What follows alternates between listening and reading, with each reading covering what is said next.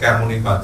À, con kính bạch thầy à, kính chào tất cả quý vị phật tử cũng như là quý vị doanh nhân à, quý vị khán giả ở đây. À, tên là minh phát.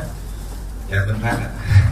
Dạ trước khi đến dự cái buổi à, trò chuyện dành cho người cộng đồng chiều ngày hôm nay con có chuẩn bị trước ba câu hỏi. Nhưng mà sợ nhiều quá thôi giờ tóm lại một câu thôi thầy đó là nghệ thuật quản trị đấy. Chị là vâng. À, thật ra là con cũng ờ, là một doanh nhân ờ, cũng gần 5 năm rồi. À, cho công ty ờ, cũng có rất là nhiều nhân viên. Nhưng mà cái vấn đề quản quản trị về tâm đó thầy thì rất là phức tạp chứ không phải đơn giản như là mình nói là lý thuyết là vậy. Nhưng mà trong thực tế á, nhiều khi á, là mình à, giải quyết rất là nhiều vấn đề từ phía khách hàng đối tác nhân viên rồi tất cả các những vấn đề liên quan tới cơ quan chính quyền địa phương hay là thuế nhân dân rất là nhiều làm cho một người chủ doanh nghiệp như con rất là cảm thấy rất là căng thẳng chịu nhiều rất là nhiều áp lực. Đôi khi cũng uh, muốn buông bỏ tất cả. À, rồi uh, nghĩ lại rằng uh, con cũng uh, tạo ra những cái công việc là rất là nhiều uh, nhiều nhân viên cũng như nhiều cộng tác viên làm với mình cũng như là gia đình mình. Thì uh, con không đành lòng để mà buông bỏ để mà uh, sống hết kỹ cho bản thân mình cũng như là muốn thực sự là muốn đi xuất gia nhưng mà ờ, à, vừa à, cái, cái cái cái phương pháp mà bây giờ câu hỏi chính của con là cái phương pháp tu tập như thế nào để mà giải quyết được cái tâm cái tâm của mình đó là một người doanh nhân. Là theo hai phương pháp chính hiện nay con nghĩ là con có duyên. Đó là một là thiền tâm và hai là tịnh độ tâm. Thì à, con xin phép hỏi thầy rằng là mình có thể kết hợp hai cái phương pháp này trong vấn đề tu tập được hay không mà thầy? À, và trong quá trình mà con đã tu tập trong hơn hai năm qua đó thì à, con nhận ra một điều rằng có à, một sự khác biệt. Con không đề cập đến những cái những cái ừ, pháp tu khác ví dụ như à, mật tâm hay là duy thức tâm gì đó. Nhưng mà con thấy rằng cái cái bài gọi là bát nhã tâm kinh rất là hay phải nói là rất là hay. Cũng như là về bài chú đại vi hay là học trên phụ xá ở bên à, tịnh độ tâm. Như vậy là khi mà con đọc kinh à, bát nhã tâm kinh ở bên thiền tông á thỉnh thoảng con về thiền nguyện thường chiếu con tu tập cái đó thì à, đọc đó là nó khác. Nhưng mà qua bên à, tu viện tường vân con thỉnh thoảng về đó tu tập một ngày an lạc thì lại đọc mà cái năm khác. À, dạ. Thì à, mong thầy à, à, chỉ à, dẫn cho con ạ. Mô phật nam mô a phật. Trước khi chia sẻ đó à, chúng tôi xin à, kể cái câu chuyện có thật. À, cách đây vài năm đó tạp chí à, tạp Phật ngày nay do chúng tôi làm phóng biên tập đó có đến à, phỏng vấn chuyên đề về danh hài Hoài Linh. Danh hài Hoài Linh cho biết là anh ấy à, rất là có duyên về sự cầu nguyện.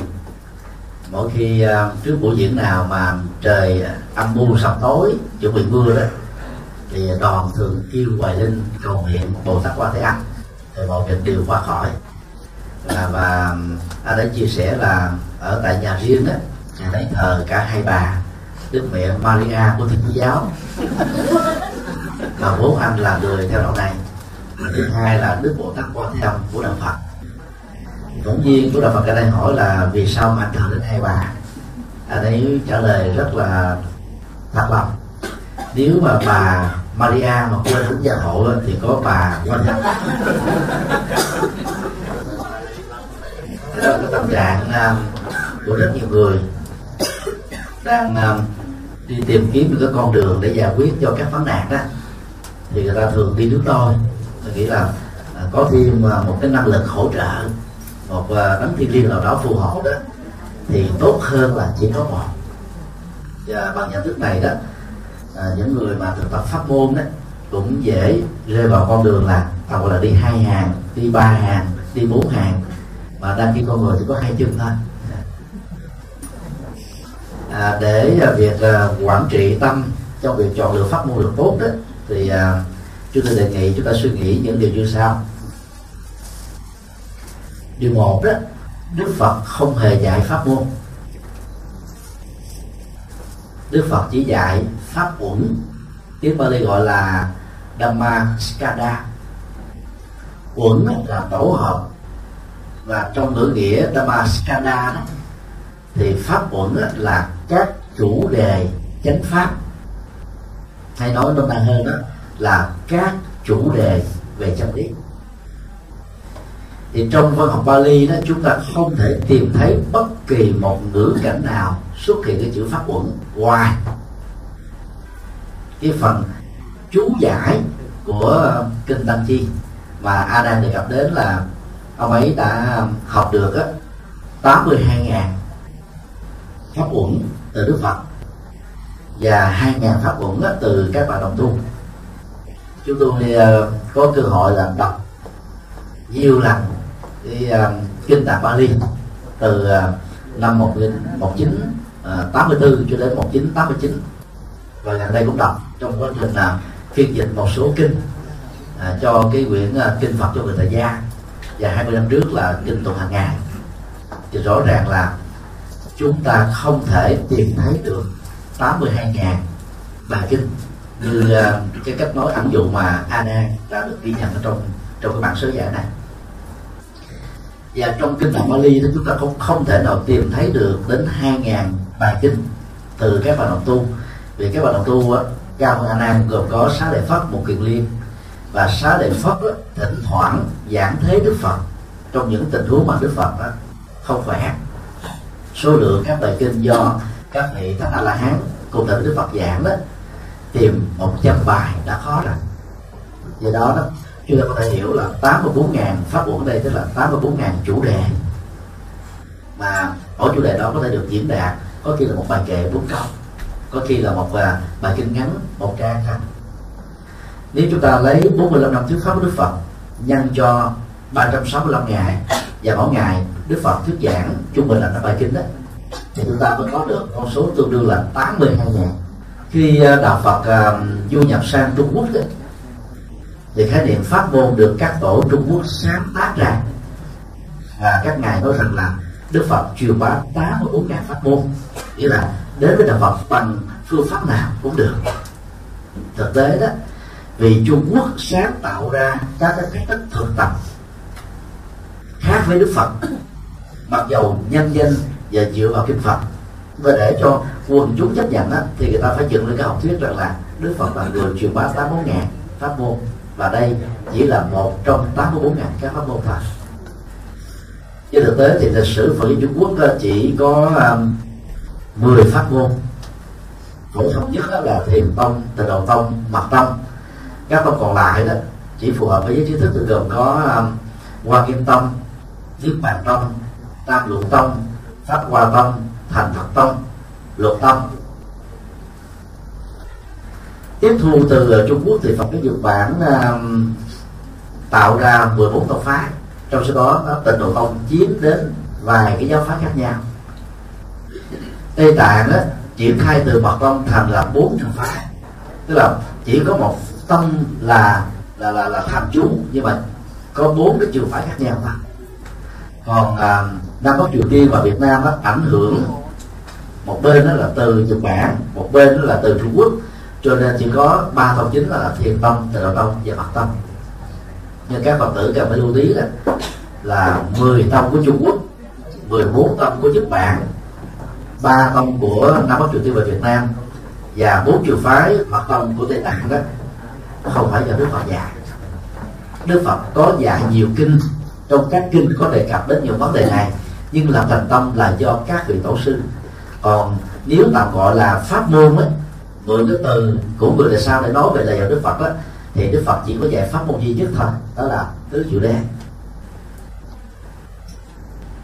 có nhiều kinh đó xoay quanh nội dung chánh chi kiến như là kinh um, à, bát nhã kinh hoa nghiêm kinh pháp hoa, cái đề cao đến cái phương diện cao nhất của trí tuệ do đó là không có nhiều pháp môn.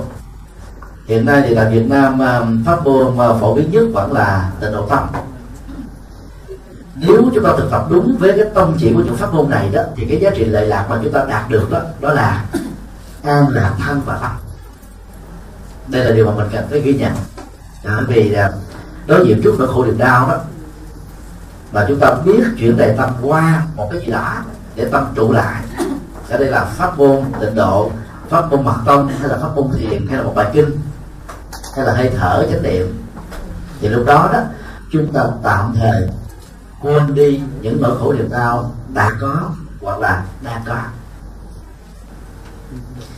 Do đó, đó khi mà đào sâu vào sự thực tập đó thì theo tinh thần Phật dạy trong các kinh là chúng ta phải nắm được rất nhiều các cái bài chân lý của Đức Phật. Bởi vì mỗi một bài chân lý đó nó có cái cái cái cái, cái, cái năng lực đó là giải phóng một cái dấu loại hình khổ đau nhất định. Chứ không thể giải quyết tất cả các vấn đề khổ đau.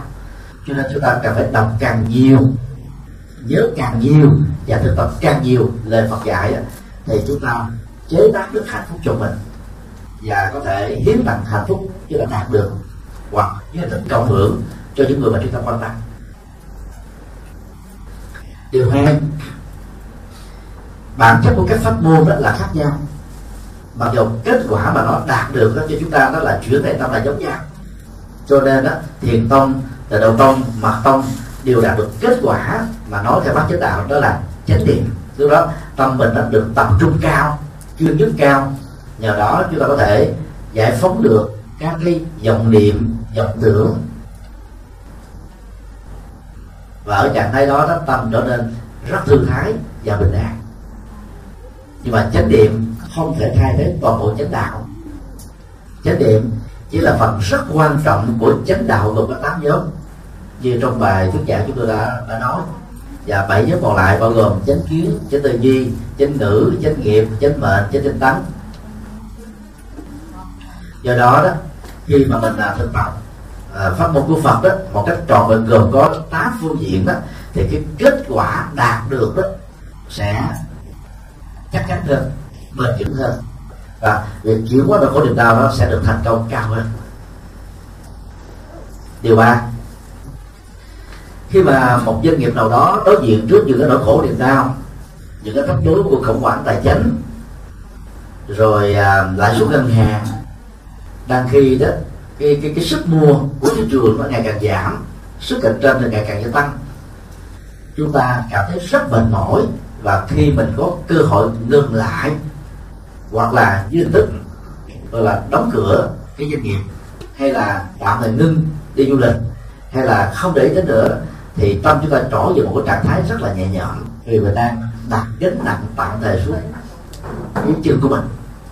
Như đó không phải là giải pháp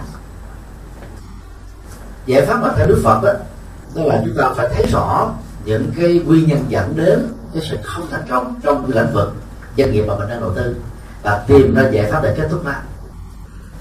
Cho nên uh, luôn từ đây chúng tôi cũng xin uh, cảnh báo là các doanh nghiệp đang trải qua những cái khủng hoảng tài chính hay là khủng hoảng nhân sự khủng hoảng lãi suất hay là à, khủng hoảng tâm lý khủng hoảng gia đình nói chung là các hình thức khủng hoảng khác nhau.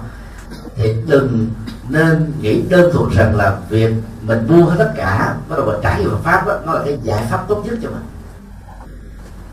Nhiều doanh nghiệp phật tử thỉnh thoảng bị rơi vào cái khuynh hướng này. Chữ đi chữ nói đời năm đó làm cho chúng ta không bị ám ảnh bởi những nỗi khổ niềm đau mà mình đang dướng dính đến.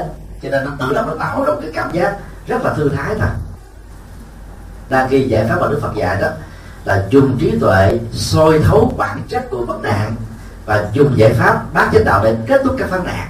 Thì lúc đó đó chúng ta vẫn tiếp tục lập doanh nghiệp à, với những cái khó khăn đang diễn ra xung quanh rồi chúng ta sẽ khắc phục được nó cho nên chúng ta sẽ không bỏ cuộc. Do đó là tại gia đó thì các phật tử cần lưu tâm uh, cái trách nhiệm gia đình trách nhiệm xã hội trách nhiệm uh, đối với đồng nghiệp trách nhiệm đối với uh, tổ chức và trách nhiệm đối với cái tập đoàn mà mình đang làm việc với tư cách là một thành viên. Như uh, uh, người đặt câu hỏi để đưa ra là với tư cách là lãnh đạo bây giờ buông thì phải cho mình. Nhưng mà nó khổ cho những người đang làm việc dưới trước mình. Và từ đó anh ấy chỉ quyết tâm là tiếp tục đi lên tiếp tục làm. Do đó là thỉnh thoảng các doanh nghiệp đó mỗi tuần một lần tham gia các khóa tu ai thích tu thiền đó thì đến uh, nơi tu thiền. Ai thích tịnh độ thì đến nơi tịnh độ. Ai thích mật tông thì đến nơi mật tông ai thích đi theo bắt chánh đạo thì đến những nơi truyền bá cái phương pháp đó đó. Thì chúng ta trải nghiệm cái sự ờ, buông bỏ là mọi nỗi lo mọi căng thẳng mọi ức chế qua một bên.